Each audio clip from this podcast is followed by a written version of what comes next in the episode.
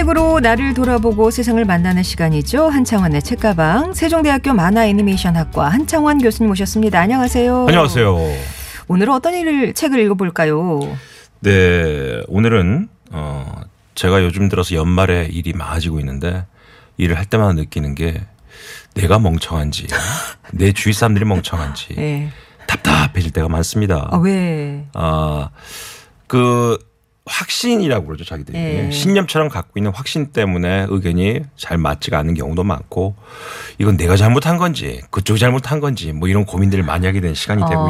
있는데 그때 딱 맞는 책이 한 권 있어서 오늘 소개해 드릴까 합니다. 네. 장 프랑스와 마르미옹이라는 프랑스의 한 언론인이 쓰신 책입니다. 과학 저널리스트인데요.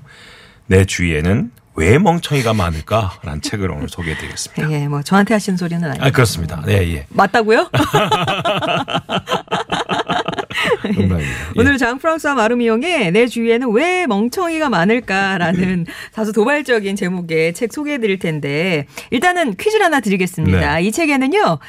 어, 무지는 지식을 흡수하는 강력한 원동력이다라고 말을 하고 있습니다. 그렇다면 무지를 아는 것이 곧 삶의 시작이다라고 말한 철학자가 있는데 누구일까요? 주관식으로 드리겠습니다. 최근에 나훈아 씨 신곡에 아, 아. 이분의 이름이 들어갔죠. 네, 깜짝 놀랐습니다. 예, 네. 형이라고 불렀죠, 이분은. 네, 그렇습니다. 네, 철학자를 형이라고 어, 불렀습니다. 무지를 아는 것이 곧 삶의 시작이다라고 말한 철학자 맞춰주시면 되겠습니다. 정답 아시는 분은 TBS 앱이나 짧은 건 50원, 긴 문자와 사진은 100원이 드는 유료 문자 메시지 우물정 0951번으로 보내주세요. 자, 이제 읽어보죠. 내 네. 주위에는 왜 멍청이가 많을까? 이 책은 총 29명이 공저를 했습니다. 그러니까 음. 장 프랑스와 마르미옹이라는 예, 저널리스트가 기획을 하고 어, 세계적인 학자 29명, 기자를 예. 포함해 29명이 헛소리와 멍청의 모든 것을 탐구합니다. 참 신기한 책이고요. 어. 읽다 보면 아하 뭐 사실 적을 물리치려면 적을 알아야 하고 네. 심리학자, 신경학자, 과학자, 철학자, 경제학자 등 각 분야 전문가 29명이 나서서 자신만의 방식으로 멍청함을 탐구해 보고 있습니다. 멍청함을 어떻게 정의해야 할 건지, 멍청함은 어디서 어떻게 태어나는 건지, 어떤 종류의 멍청함이 존재하는지, 또 그중에서 제일 짜증나는 멍청이는 누군지, 그런 멍청이를 만나면 어떻게 대처해야 하는지, 과연 학자들은요, 내 주위에 있는 멍청이들을 물리치는 방법을 어떻게 알려주는지 책을 한번 찾아보시면 아주 흥미롭습니다. 예. 제가 그 책 시작하는 부분에 있던 내용 조금 읽어드리겠습니다.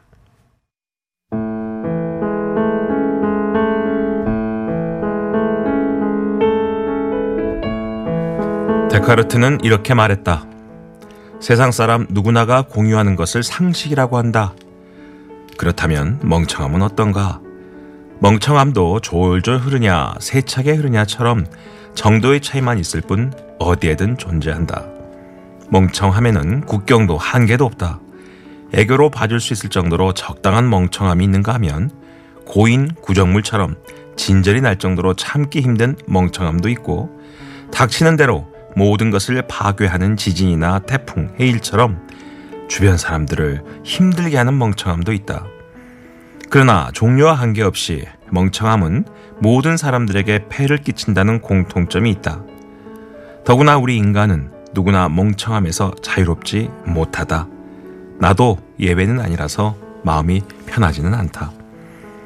멍청한 인간은 지성과 신뢰의 약속을 깬다.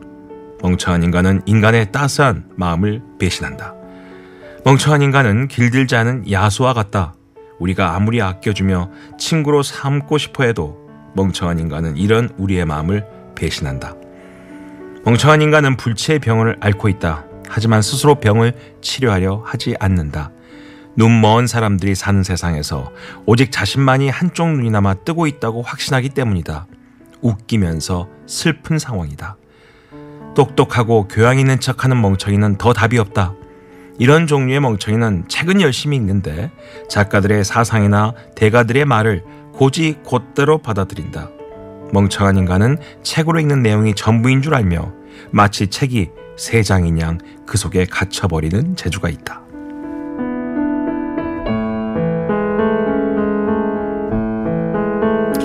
멍청의 모든 것. 멍청함에 대한 여러 가지 정의를 좀 보는데 근데 진짜 이 작가가 얘기했듯이 누구에게나 이런 부분들이 다 있지 다 않아요? 있죠. 다 멍청한 부분들이. 맞습니다. 네, 책을 쭉 읽다 보면 음. 29개 이야기를 다 보고 나면요. 제목도 이렇습니다. 멍청한 인간에 관하여.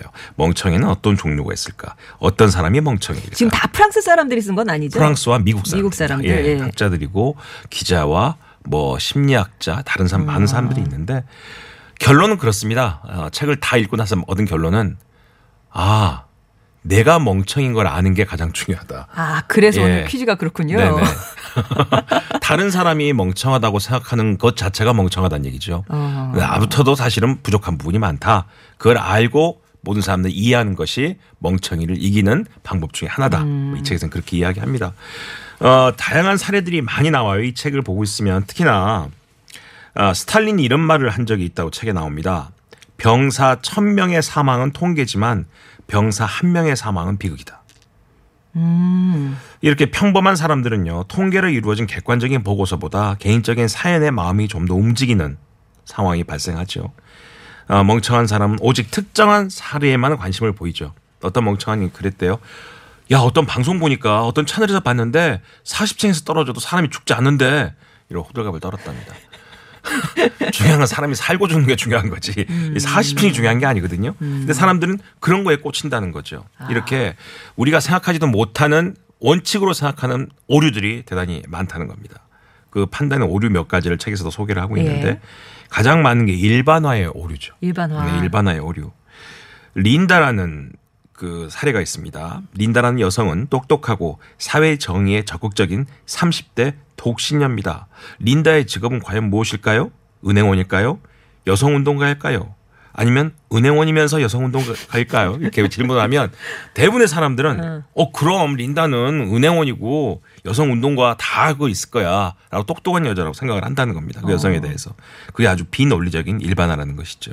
사실 그녀는 은행원일 수도 있고 여성 운동가일 수도 있고 은행원이거나 여성 운동가일 수도 있고 둘 다 아닐 수도 있는 확률이 다 똑같습니다. 네. 그런데 우리들은 그걸 믿어버린다는 것입니다. 어. 이런 게 일반화의 오류라고 볼 수 있죠. 특히나 제비뽑기로 번호 하나를 뽑고 나서 유엔의 회원국은 몇 개국일까요? 라는 생각해본 게임을 했답니다. 음. 근데 제비뽑기로 뽑은 숫자가 올라갈수록 유엔 회원국의 예상 개수도 올라간답니다. 어. 어쩌면 우리는 우연히 발견한 기준점 하나를 가지고 예상하고 있는 건지도 모르는 것이지요. 우연히 발견한 기준점이 우리가 다루려고 하는 문제와 전혀 관계가 없고 오히려 진실로 가지 못하게 방해하는 역할도 하는데도 불구하고 우연히 어디서 들은 기준점 하나를 가지고 우리는 거기서부터 생각을 시작한다는 겁니다. 또 하나 이런 얘기가 있죠. 어, 가장 떠올리기 쉬운 정보로 모든 것을 판단한다는 겁니다. 그것도 가장 최근의 기억을 통해서 예측한다는 건데 정신분열증 환자가 살인을 저질렀다는 뉴스를 들으면 그 정보가 머리에 각인된대요. 음. 자기도 모르는 사이에 정신분열증에 대해 잘 몰라도 정신분열증 환자가 모두 위험하다고 결론을 내려버린다는 거예요. 아. 기차는 반드시 제 시간에 도착한다는 일반적인 믿음 똑같죠. 사실 이것만 믿다가는 자칫 늦을 수도. 있습니다. 예. 예. 또 하나 우리는 10만 원을 번다는 생각보다 10만 원을 잃는다는 생각을 할 때 두 배나 강하게 마음이 동요한다. 손해에 대한 거부감으로 판단이 흐려지는 이야기인데요. 어. 그렇죠. 예. 주식 투자자들은 주식을 오래 가지고 있다가 미치고 되파는 일이 많습니다. 음. 우리는 더 많이 구입하세요 보다는 구입을 줄이지 마세요 이런 주장에 쉽게 움직인대요. 어. 마찬가지로 돈을 더 벌려면 일하세요라는 말보다 돈을 더 잃지 않으려면 일하세요라는 주장에 쉽게 움직인다는 것이죠. 아. 그러니까 일하는 이유가 돈을 번다는 목적보다는 돈을 잃지 않는다는 명분에 어. 더 쉽게 설득된다는 것입니다. 두 대의 비행기 중에서 하나를 선택해야 된다는 과정이 있습니다. 첫 번째 비행기는 목적지에 무사히 도착할 가능성이 97%고요. 두 번째 비행기는 추락할 가능성이 3%입니다. 어떤 비행기 타시겠습니까? 대부분 사람들은 그건데 그죠? 첫 번째 비행기를 딴다는 것입니다. 합치면 100인데 어. 사실 두 비행기의 사고율은 똑같은데 형식만 바꿔서 말해주면 우리는 판단력이 흐려진다는 것입니다. 그러니까 사실 멍청이가 되는 이유는 내 네. 주위에 있는 정보를 어떻게 받아들이고 그 정보에 대해서 내가 어떻게 반응하냐가 모든 걸 결정한다는 겁니다. 그 확증 편향이라고 또 있죠. 음, 우리가 흔히 저지르는 오류입니다. 어, 우리가 지닌 세계관을 밝혀주는 요소에 집착하고 우리가 지닌 세계관이 틀렸다고 하는 요소는 축소하거나 부정하죠. 어떤 신문을 보면 우파고 어떤 신문을 보면 좌파라는 겁니다. 2001년 미국에서 9.11 테러가 일어났을 때 이를 예견한 점성술사 3명은 의기양양해지면서 예지력이 없는 수천만 명의 보통 사람들을 무시했습니다. 음. 더 이상 선택지가 없거나 정말로 내가 틀렸다는 것을 과학적으로 증명해주는 근거가 나오지 않는 한 인간은 자신의 믿음을 쉽게 버리지 않습니다. 그러면 그 우연히 맞춘 3명은 앞으로 모든 말에 대해서 예지력이 있다고 사람들이 판단한다는 것이죠. 또 요즘 많이 그 종편에 나오시는 분들 중에 정치 평론가들 많으시잖아요. 네. 재판 결 재판 결과가 놀랍습니까? 그럼 정치 분석학자 이렇게 된답니다. 전혀요. 애초에 다른 판결은 나올 수가 없죠. 무슨 얘기냐? 결과론적 사후 과잉 확신 편향이라는 겁니다. 어. 결과가 나오면 결과는 이미 나왔으니까 그 결과를 가지고 더 확신되게 이야기하는 방법이 사람들이 많다는 겁니다. 아. 또 나폴레옹처럼 옷을 입은 사람이 행인들에게 방금 외계 비행 물체가 지났다고 경고하면서 독성 외계 물질로부터 몸을 보호해줄 마스크를 건넸습니다. 사람들 이거 미친 거 아니야? 근데 같은 날 오후에 아침과 똑같은 사람이 똑같은 행동과 말을 하지만 이번에는 흰색 가운을 입고 했습니다. 아. 그럼 행인들은 아주 진지하게 그 말에 귀를 기울이겠죠. 사람들은 전문가의 말을 일단 믿고 시작합니다. 사회심리학자가 1960년대 했던 가장 유명한 실험도 있죠.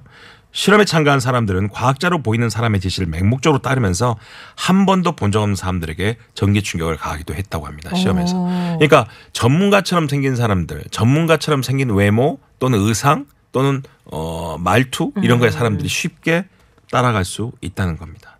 이런 것처럼 우리 주위에는 우리가 잘 모르는 상황에서 그대로 따라가는 여러 가지의 원칙과 이론들이 있다는 것인데 이 책에서는 바로 그러한 원칙과 이론들을 통해서 우리가 얼마나 잘 모르고 있는지를 설명하고 있습니다. 그런 것들 때문에 사실 우리가 멍청이가 돼가고 있는 거고 우리 주위에 똑같은 방식으로 같이 멍청이가 돼가고 있는데 우리가 모르는 게 많다는 거죠. 그럼 이, 이 논리대로라면은 시간이 지날수록 점점 멍청이가 되겠네요. 나이 먹을수록 계속 멍청이 되는 거 아니에요? 문제는 어. 그렇게 돼가고 있는 본인을 알아야 된다. 알아야 된다고. 이 책에서 그 얘기죠. 예.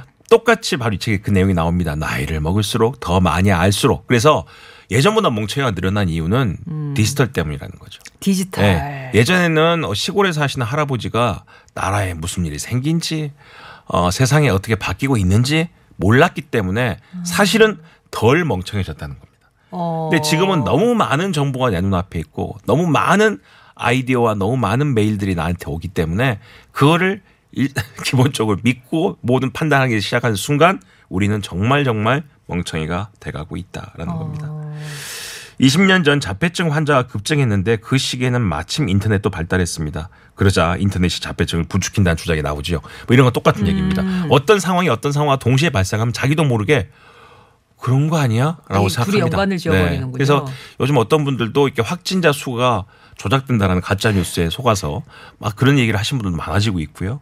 또 이 지금 코로나가 언제 간다, 언제 없어진다라는 거에 대해서도 너무 많이 신뢰하거나 믿는 정보들이 우리 주위에 많습니다. 아. 사실 그게 전부 다 믿고 어 확신할 수 있는 상황은 전혀 아닙니다.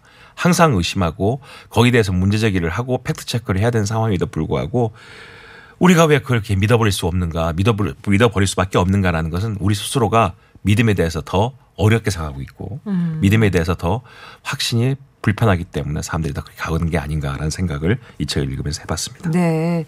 오지혜님이 책 제목 한 번 더 부탁드립니다. 읽어보고 싶네요 하셨는데요. 어, 내 주위에는 왜 멍청이가 많을까라는 책 지금 같이 함께하고 있습니다. 어, 그러니까 오늘 또 저 소재가 멍청이니까. 그래서 네. 제가 멍청입니다. 죄송해요. 이- 이런 그러니까 뭔가 아, 그래 나뭐 스스로 돌아보게 하는 그런 반응들이 많이. 그러니까 예. 지금까지 제가 아까 모두에 말씀드렸잖아요. 아, 무슨 일을 할 때마다 답답한 사람이 너무 주위에 많아서 음. 힘들다. 아 근데 생각해 보면 그 사람들이 저를 볼 때도 그렇게 볼 수 있다는 것이죠. 네. 플로베르라는 학자는 이렇게 얘기했답니다. 결론을 지으려 하는 것이 어리석음이다. 무엇인가를 확신을 갖고 말하는 것이 어리석다고 본 것이지요. 우리가 사는 세상에서는 지식이나 생각이나 감정이나 세계관이나 자신을 바라보는 관점과 느낌이 끊임없이 변합니다.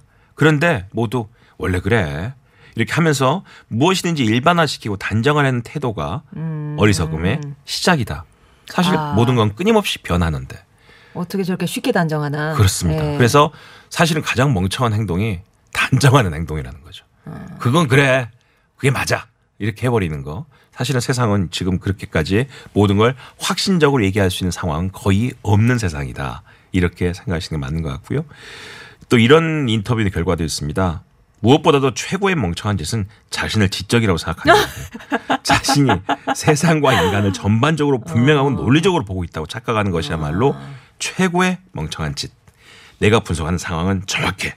내 말은 진짜 맞다. 이렇게 생각하는 사람들 정말로 네. 멍청한 일이라는 겁니다. 그러니까 스스로 멍청하다고 인정하는 것 자체는 별일 아닙니다. 멍청한 일에 몰두하는 게 더 바보 같죠. 거리를 두고 비판 의식을 품은 채 자신을 바라보고 가능한 오랫동안 간직하고 싶은 모든 것을 바라보면 마음이 안정되면서 상황 판단을 현명하게 할 수가 있습니다. 결론적으로 어, 사람들은 어, 알버트 아인슈타인 이런 얘기도 했어요. 무한한 것은 두 가지뿐이다. 하나는 우주고 또 하나는 인간의 멍청함이다. 그러나 우주는 인간의 멍청함에 비하면 무한할지 모르겠다. 어. 인간의 멍청함이 펼쳤구나. 더 무한하다라고 이야기하고 있는 것이죠. 결국 결론적으로 여기서 나오는 이제 결론의 책에 이런 개념이 나옵니다. 무조건적 자기 수용. 자기 자신을 있는 그대로 받아들임으로써 자신의 존재와 자신의 행동을 분리할 수 있다고 보는 것이죠. 개인의 행동은 평가 대상이 될 수 있지만 행동이 개인 자체의 가치를 평가하는 수단이 되어서는 안 된다는 겁니다. 이런 거를 무조건적 자기 수용이라고 합니다. 결국 이런 무조건적 자기 수용을 통해서 사람들은 마음 챙김을 갖고 나를 챙기고 다른 사람을 객관적으로 바라보는 속에서 멍청함의 지수가 약화될 수 있다. 그러면서 스스로를 찾아가는 것이 멍청함을 이기는 길이다. 이 책에서는 그렇게 정리하고 있습니다. 네. 좀 어렵긴 어렵네요. 근데 사실 살면서 자기 기준도 어느 정도 있어야 되는데 네. 너무 쉽게 단정 짓지 마라. 어, 뭐 이렇게 하면은 그걸 내려놔라 이런 얘기로 그러니까 단정. 짓지 말란 얘기가 아니라 단정 짓는 과정에 있어서 네. 보다 더 일반화가 될 수 있도록 노력을 하자는 얘기 죠. 정말 저는 멍청한 것 같습니다. 나 저는 지적이지 않아요? 예. 자, 오늘은 내 주위에는 왜 멍청이가 많을까를 만나봤는데 무지를 않는 것이 곧 삶의 시장이다라고 말한 철학자 누구인지 교수님 정답 알려주세요. 네, 테스 형이죠. 소크라테스입니다. 네. 그 노래가 너무 강렬하니까 정답으로 테스. 테스만 보내주세요. 소크라테스 정답이었고요. 어, 보내주신 분 가운데 오지혜님, 0179번님, 2144번님께 선물 보내드리겠습니다. 오늘도 좋은 책 감사하고요. 교수님 다음 주 수요일에 다시 뵙겠습니다. 네, 감사합니다. 나훈아의 테스형. 어떤 분은 화사의 멍청이를 예상해 주셨지만 나훈아의 테스형 끝으로 남기면서 인사드리겠습니다. 전 내일 뵐게요. 고맙습니다.